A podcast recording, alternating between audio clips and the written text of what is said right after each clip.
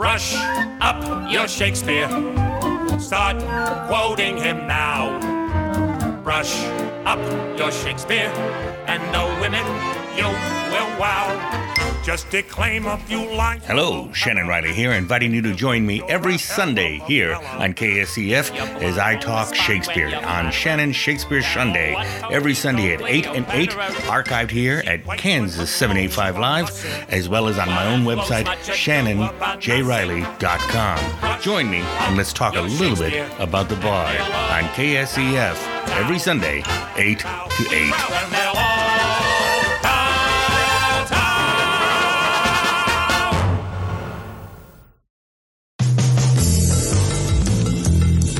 You're listening to KSEF, a digital broadcast in Topeka, brought to you by 785 Magazine. Learn more at 785live.com.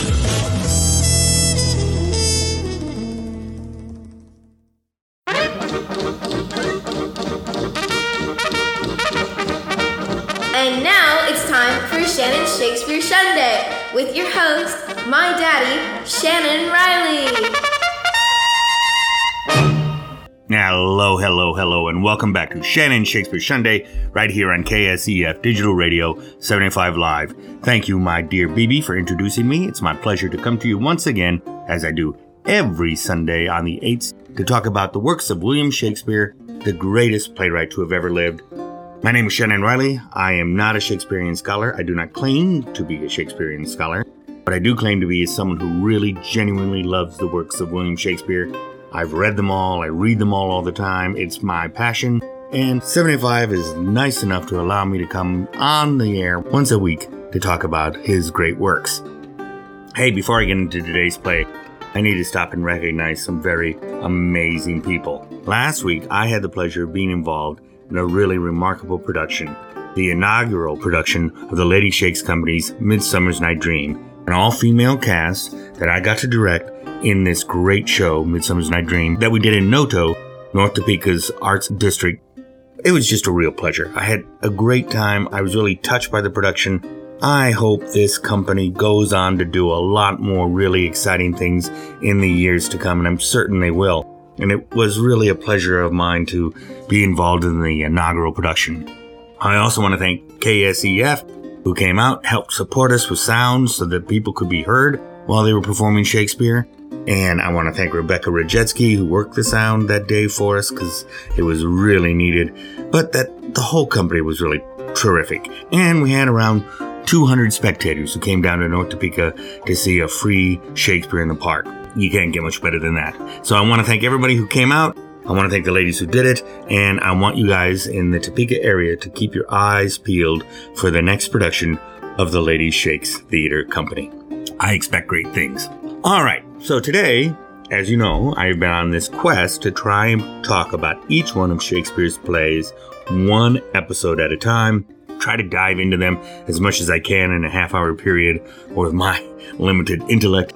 But today, we are still in Shakespeare's most prolific period, which is the late 1590s, around 1596 to 1599, even into 1601, actually. Shakespeare was producing some of his greatest works and producing more plays than in any other period that he was writing. And we're closing in on some of the finals of these really massive plays. And today, our focus is on a play by the name of Julius Caesar. Now, it was the tragedy of Julius Caesar, and it really kind of reads more like a history. In fact, it's more historically accurate than most of his history plays were in treating English history. Now, Shakespeare does the same thing with Julius Caesar's life as he does with his other histories. He condenses time, he moves action around a little bit so that it fits his main treatise and where he wants to go, but in all actuality, he gets pretty close to the story that really leads to the death of Julius Caesar. By the time the play starts, as a matter of fact, Julius Caesar is already a renowned figure, a successful army general, a successful politician, and that's the thing that drives the story of this play this fear of someone becoming so popular among the populace that he makes himself a dictator, and the fear that that could lead to. This is a really universal theme in this play. Julius Caesar was one of Shakespeare's most successful plays during his life. It was never published during his life. It was only published in 1623 for the first time. when it was published in the first folio, but it was produced a lot. And what is also remarkable about it is that there were several plays already about Julius Caesar that existed in the Elizabethan theater canon, but Shakespeare's play topped them all, wiped them all out, as a matter of fact. It was one of the first shows, too, that Shakespeare did at his new theater, the Globe Theater, which was a big, grand theater, the largest theater on the banks of the Thames. And it was really the place where Shakespeare's greatest immortal classics had their first home. And this is one of them. Julius Caesar is a highly quotable play. It's one of the most quotable plays he has written. For instance, I'm going to start doing some quotes, but I'm going to let my boy introduce it. So, Finn, what do you got to say? And now, the Shakespeare quote of the week. That's right, Shakespeare's quote of the week. And it starts, of course, with one of the most famous quotes from Julius Caesar. Comes from a soothsayer in Act 1, Scene 2, who says, Beware the Ides of March. Of course. Then there's also this great quote that has been used in multiple movies and in popular vernacular and in books, and that is, Men at times are masters of their fates. The fault, dear Brutus, is not in our stars, but in ourselves. The fate is not in our stars, but in ourselves. Very classic quote. I also like the quote Jan Cassius has a lean and hungry look. He thinks too much. Such men are dangerous. That's Caesar, Act 1, Scene 2. But Casca has a line that we still use today, and that is in Act 1, Scene 2. But for my own part, it was Greek to me. And then there's Caesar's great quote in Act 2, Scene 2 A coward dies many times before their deaths. The valiant never taste death but once. Great quote. Antony says in Act 3, Scene 1 Cry havoc and let slip the dogs of war. And of course, there's that famous quote from uh, Mark Antony in Act 3, Scene 1 Friends, Romans, countrymen, lend me your ears. So that's a lot of quotes. I could I could go on and on. Oh, I, I also have to mention this one. This is one I really love. Mark Antony, Act 3, Scene 2. The evil that men do lives after them. The good is often interred with their bones. Ain't that the truth? So there are some really great quotes from Julius Caesar by uh, William Shakespeare. It's a it's a fun play to read, but I gotta I just gotta be honest with you, and this is Shannon talking. For me, Julius Caesar as well as Antony and Cleopatra, they're just two plays that I just don't gravitate towards. It's not they aren't well written, they're beautifully written plays. I guess I just get put off by them by some reason. There's there's more of a connection to me to the stories of Hamlet or King Lear or Othello or Macbeth. I can somehow wrap my brain around them a little bit more, feel more pulled into those stories than I do the Roman stories.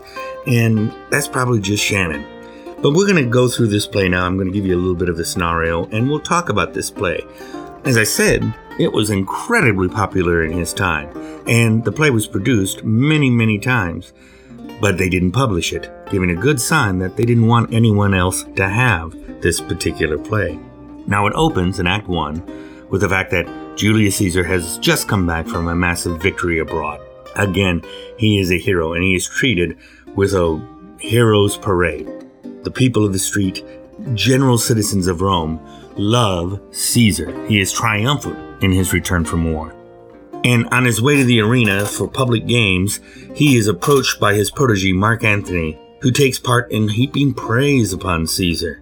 But as they're on the way to these games, they're stopped by the soothsayer, who says, Beware the Ides of March, a quick foreshadowing of what is to come. Now, fellow senators, Caius Cassius and Marcus Brutus are suspicious of Caesar. They're worried about his reactions to the power that he now holds in the Republic.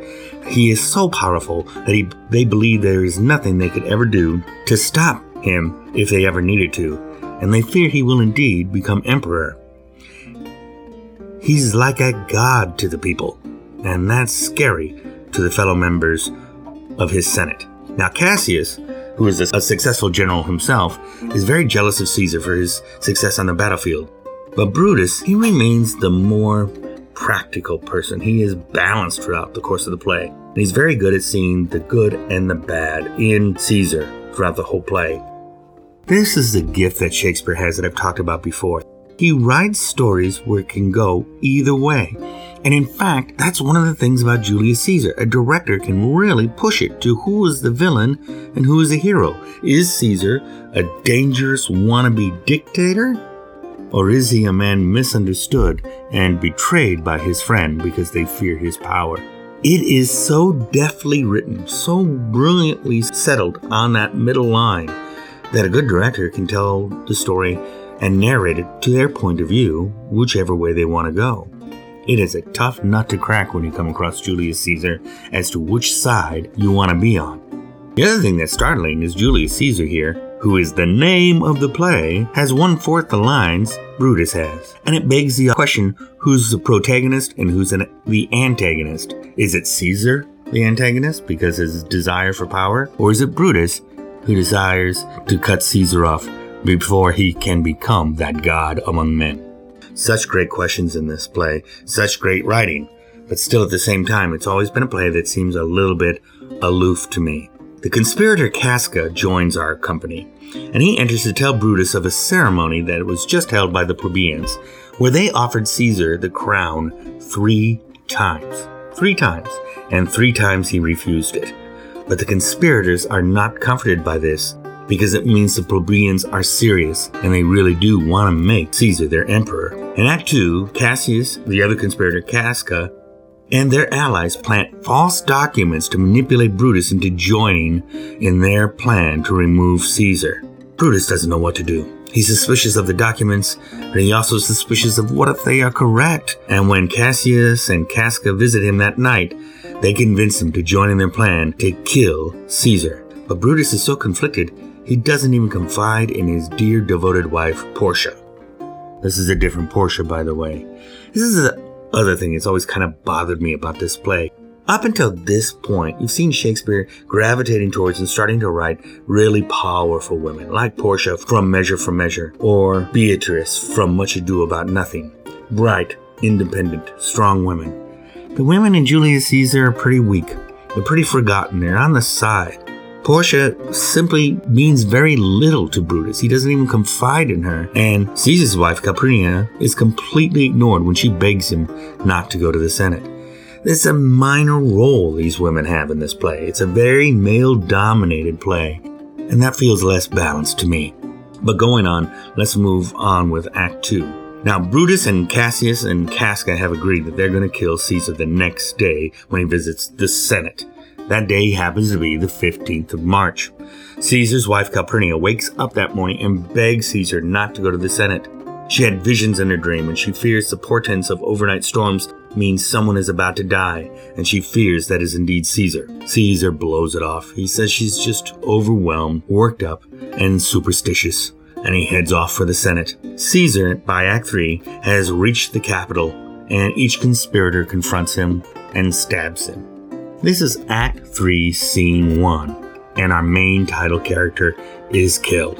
The final blow being given by Brutus, where Caesar utters his famous phrase, Et tu, Brute, but imagine that, you're killing off your title character in Act 3. It's not the last time we're going to see him, by the way, but it is pretty startling when you kill off your title character when the play is just now at the halfway point.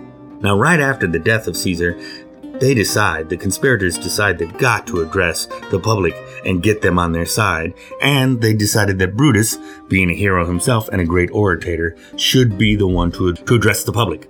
So he agrees to do it, and they tell him he should be the only one who speaks, and yet he is persuaded by Mark Antony to let him speak after he is done. This will be his downfall.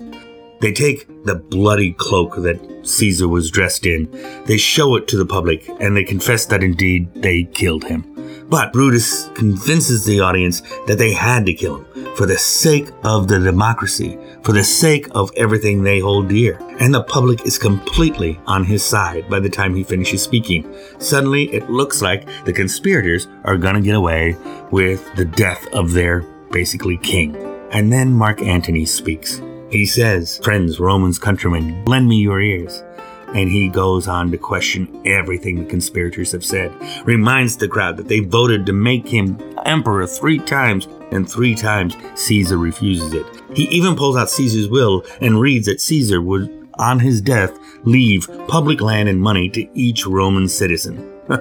that is it for Brutus and company. They have to flee the city as the crowd grows into a murderous riot and they force them to run, setting up another civil war in another Shakespeare play as the forces gather in Act 4 to face each other on the battlefield. So we're a little over halfway through our wonderful play, Julius Caesar. We're going to come right back and talk about it on the second half of Shannon Shakespeare Sunday in just a moment. Thank you all for tuning in.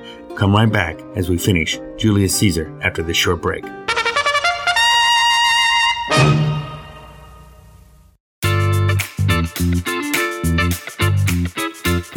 Right here is where I would say now for a brief word from our sponsors, but I'm just sitting here waiting for you to put words in my mouth. So for advertising opportunities, go to 785live.com.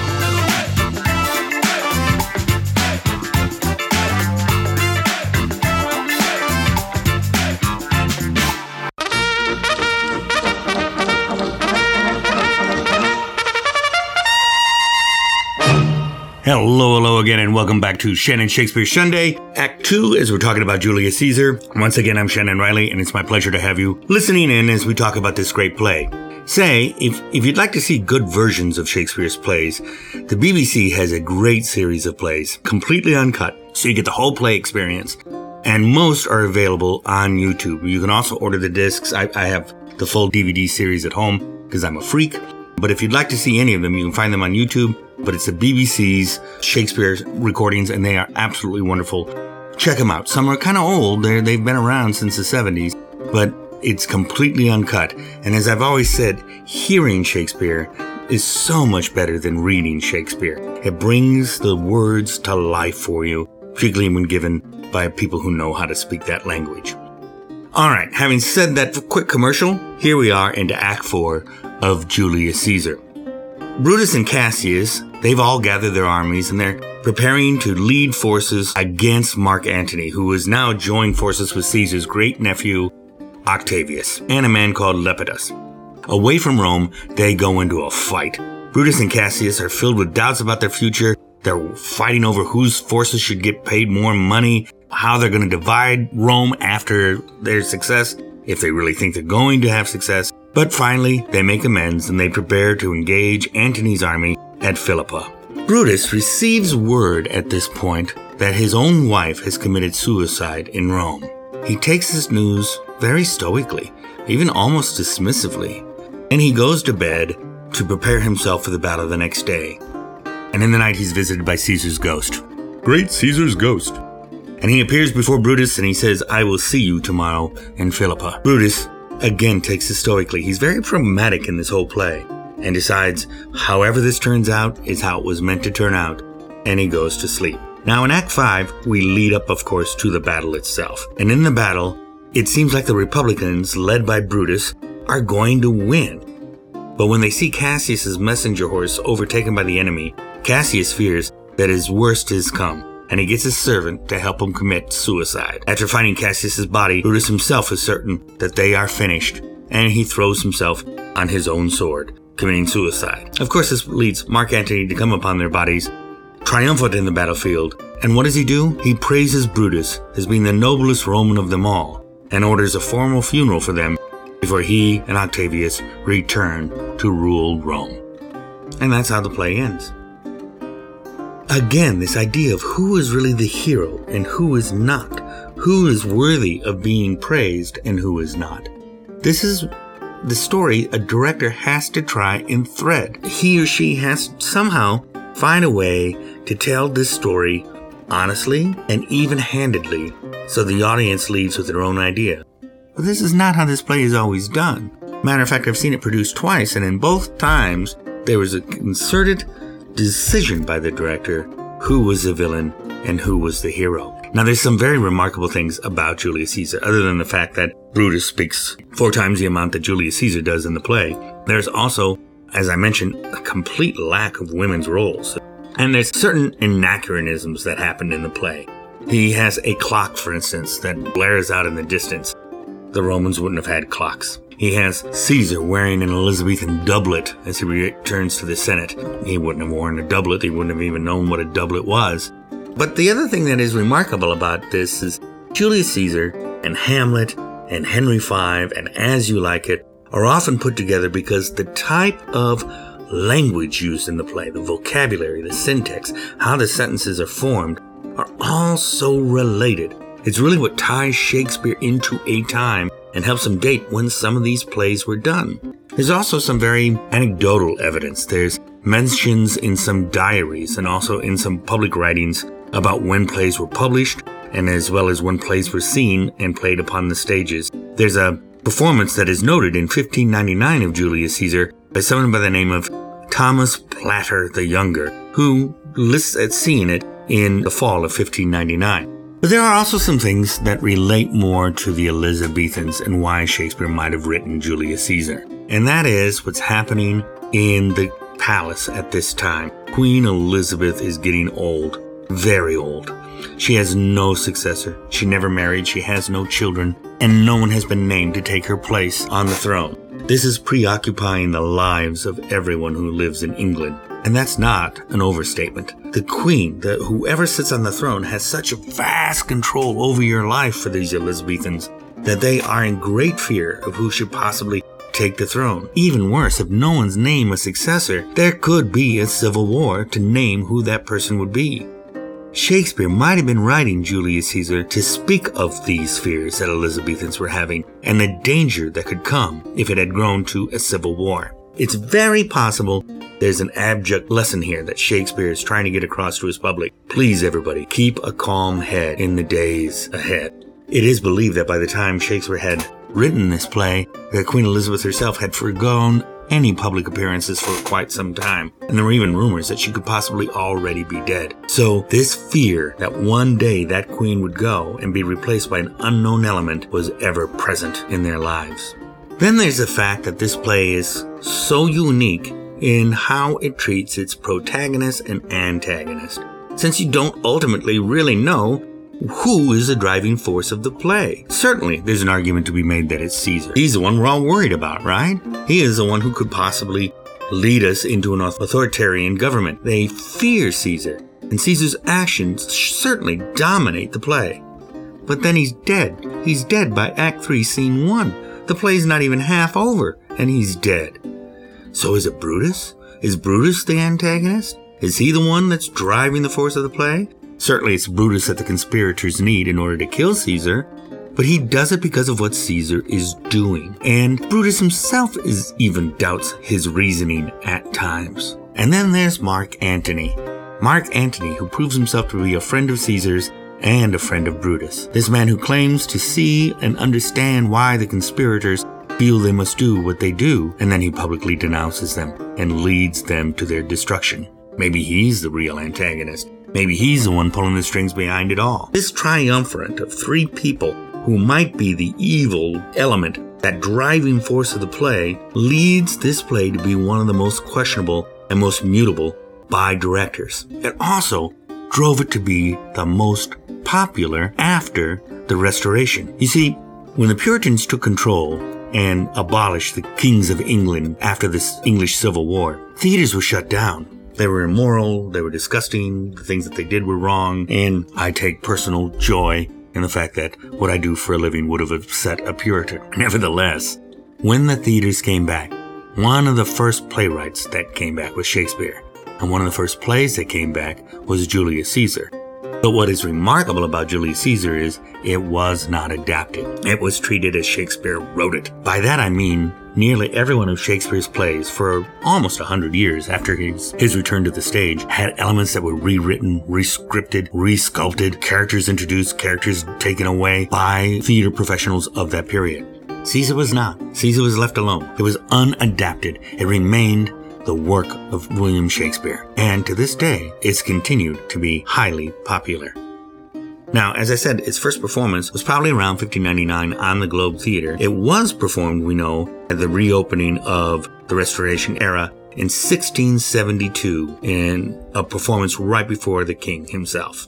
But there are other notable performances, and that's where it gets kind of fun. In 1864, Edwin and John Wilkes Booth, yes, that John Wilkes Booth, made the only appearance on stage together in a benefit performance of Julius Caesar on November 25th, 1864, at the Winter Garden Theater in New York City. A lot of people forget this about John Wilkes Booth, but John Wilkes Booth and his brother Edwin Booth were both very prominent actors of their period and were famous for their Shakespearean productions.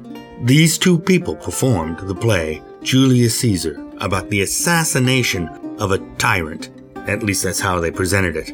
And of course, John Wilkes Booth went on to do exactly that assassinate a man who he believed was a tyrant. I think that's rather fascinating that John Wilkes Booth, just a short time before he kills Abraham Lincoln, performs the play Julius Caesar. I think it would have been more interesting if he played Brutus, but his brother Edwin played Brutus. John Wilkes played Mark Antony.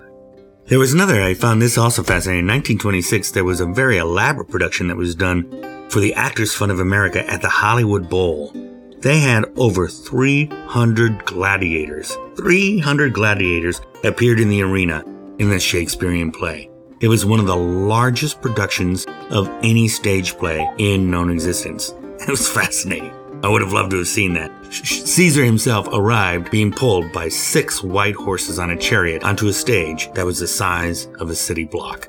I would have loved to have seen that. Then in 1937, here's another great one. The Mercury Theater with the famed Orson Welles performed Julius Caesar. But what they did in this play in 1937 was they dressed in uniforms that portrayed fascist Italy and Nazi Germany, drawing specific analogy between Caesar and the fascist leader Benito Mussolini. Now you can tell from such a, a list of actors and, and the wardrobe, the side that Orson Welles seemed to fall on with his Mercury Theater production certainly meant to portray that Caesar himself was a fascist. And that shows the direction he would have taken that play as well. But what I think is most startling reference of Julius Caesar happened much, much sooner than all of those performances.